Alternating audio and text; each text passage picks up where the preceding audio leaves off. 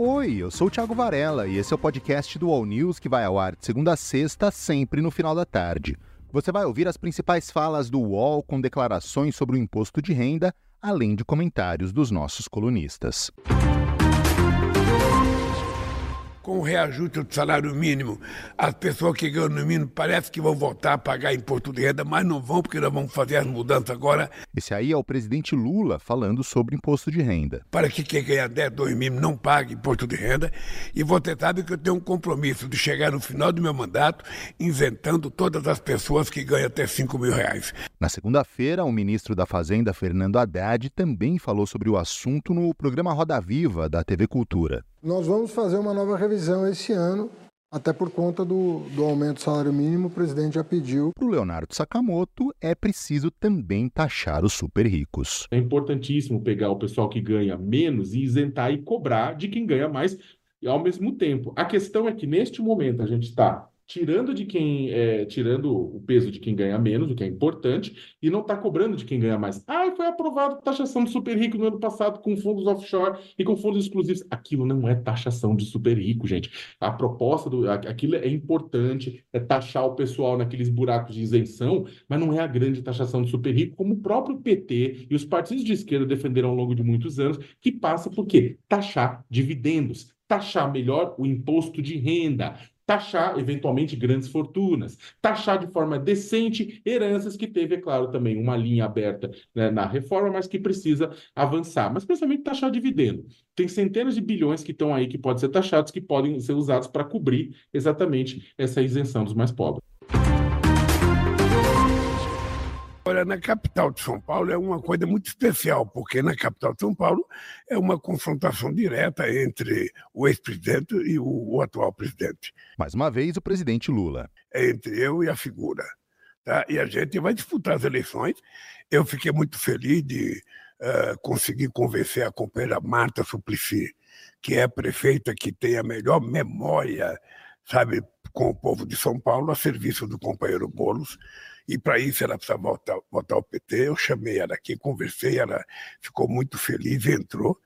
E eu acho que a gente pode ganhar as eleições em São Paulo. Para o Josias de Souza, o Lula deu palanque para o Bolsonaro. Faltam nove meses para as eleições municipais e a disputa pelas prefeituras é, virou uma, uma, é, uma disputa pelo posto de cabo eleitoral de luxo, quem é o mais potente cabo eleitoral do país.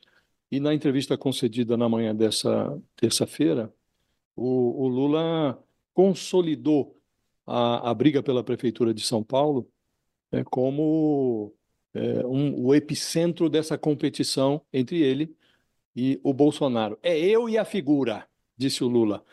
Esse tipo de é, polarização interessa muito ao Bolsonaro, mas não interessa tanto ao Lula. O Bolsonaro é um personagem que foi declarado inelegível pela Justiça Eleitoral e ele está aí percorrendo a conjuntura, eh, buscando oportunidades para estabelecer um contraponto com o presidente que o derrotou nas urnas de 2022. O Lula, por outro lado, tem três anos de governo ainda pela frente.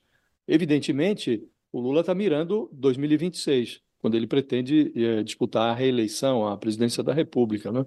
disputar ali um quarto mandato. Agora, é, o, o, a reeleição do Lula é, depende mais do desempenho dele no governo do que dessa ultrapolarização com o Bolsonaro. É, o, o, nesse momento, o Lula acaba consolidando o desejo do Bolsonaro. Leonardo Sakamoto ouviu integrantes da equipe de Guilherme Boulos e trouxe detalhes no All News. Lula venceu na cidade de São Paulo em 2022, venceu bem, né, e carregou junto Fernando Haddad, né, o, o que era candidato ao governo estadual. Então, se Bolsonaro e Tarcísio de Freitas venceram o mesmo placar é, no estado de São Paulo, né, graças ao peso do bolsonarismo no interior, na capital paulista foi o contrário. A capital que historicamente é mais progressista, tanto é que já teve é, mandatos, três mandatos do Partido dos Trabalhadores, com Erundina, Marta e Haddad, Então, a, a, a, a capital paulista, que estava bastante empapuçada das declarações e do comportamento negacionista de Jair Bolsonaro, para dizer o mínimo, deu a vitória para Lula, e isso é uma expectativa né, de que esse quadro não tenha, se, não tenha mudado, e aí trazer Lula para São Paulo significa transferir, uma transferência de votos deles para Boulos, né, para transferir os votos de Lula para Boulos, da mesma forma que também é, é, Boulos pretende, né, que os votos de Marta, né, o apoio que Marta tem em determinados bairros da periferia da cidade de São Paulo também seja transferido para ele, né? Então, ou seja, a campanha do Lula, a campanha do Boulos quer Lula na campanha e ao mesmo tempo eles me falaram que o contrário também, eles também querem que o Lula,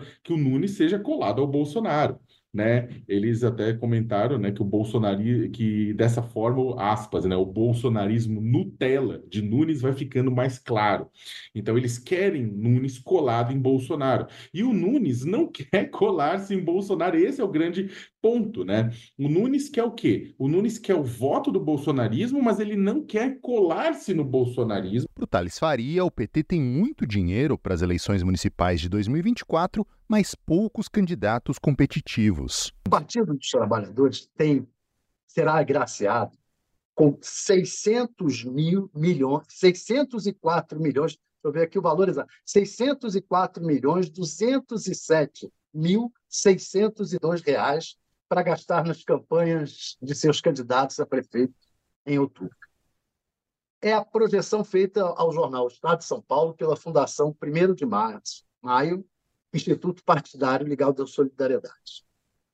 Como segunda maior bancada na Câmara, dividirá um terço das verbas eleitorais desse ano com o primeiro colocado, o PL, que receberá exatos 863 milhões 47 mil 115 reais. Mas isso não é garantia de que o PT terá um, um grande desempenho eleitoral.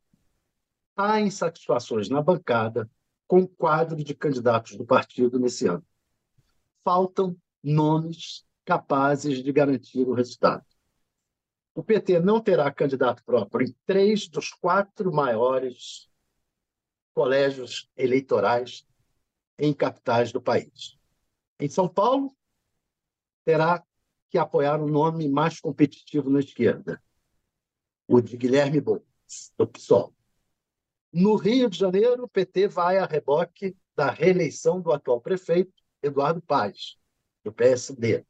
Em Salvador, os petistas apoiarão a eleição do atual vice-governador do estado, Geraldo Júnior, que é do MDB. Convidado do UOL Entrevista, o ministro Márcio França, do empreendedorismo, aposta em bolos no segundo turno em São Paulo e apoia a candidatura de Tabata Amaral. Uma pessoa como ele é uma pessoa que assim, tem muita experiência eleitoral. Ele sabe que polarizando vai ficar, ele reforça a posição do Bolos, porque tem uma tradição. Nas últimas eleições para o Senado, eu ganhei em São Paulo. Nas eleições de governador, eu ganhei bem na capital. Então, a capital tem uma tendência de votar. É, e eu duvido que, a, com o presidente apoiando assim como ele faz com o Boulos, eu diria que o Boulos tem uma vaga garantida. A briga está, portanto, é se o prefeito vai conseguir. Uma vaga garantida no segundo turno. Eu acho que o Boulos tem uma vaga garantida. E aí vamos para a segunda vaga. Agora, se tivesse Tabata e Boulos, é, B, na eleição passada, todo mundo achava que o Rodrigo Garcia, porque era o governador, tinha máquina, estrutura e tal, ia fácil para. E acabou que não foi. É, então.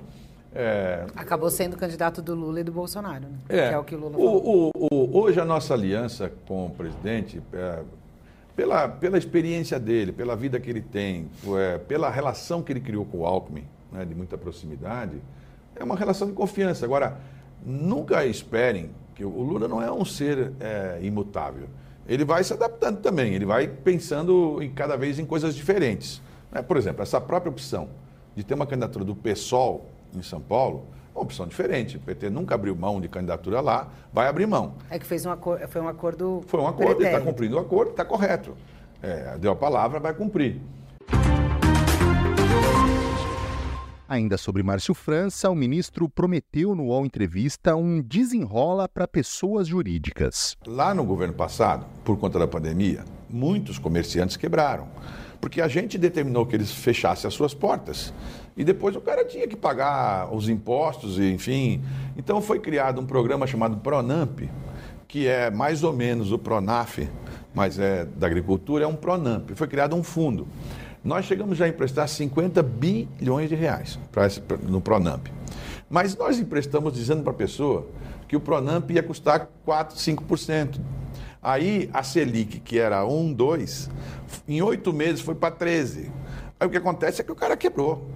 Então nós precisamos fazer um desenrola, igual o desenrola da pessoa física, nós queremos fazer um desenrola pessoa jurídica. Hoje, em especial hoje, acabei de falar lá com o pessoal do, do ministro Haddad, porque o prazo para os simples e para os MEIs encerra dia, no último dia de janeiro para fazer a opção. E as pessoas estão com problema porque elas estão com problema lá do Pronamp, de dívida, gente que está inadimplente. Então, eu pedi ao Haddad que a gente jogasse esse prazo mais para frente, talvez lá para o Dia das Mães, para ele ter uma respirada. Porque já que nós vamos criar um desenrola, não tem sentido eu, eu excluir todo mundo para depois o cara ficar excluído e depois então eu faço o desenrola. Então, ganhar esse prazo, se ele autorizar, porque tem que ter um, é um conselho do Simples que faz isso, e tem que ser convocado cinco dias antes. Então hoje é o último dia, mas eu confio que o Haddad, o presidente Lula, pediu para ele fazer, jogar esse prazo para frente. Essa foi a edição de hoje do podcast do All News. Acompanhe as principais notícias no UOL e siga as duas edições diárias do All News em vídeo, às 10 da manhã e às 5 da tarde. Até mais.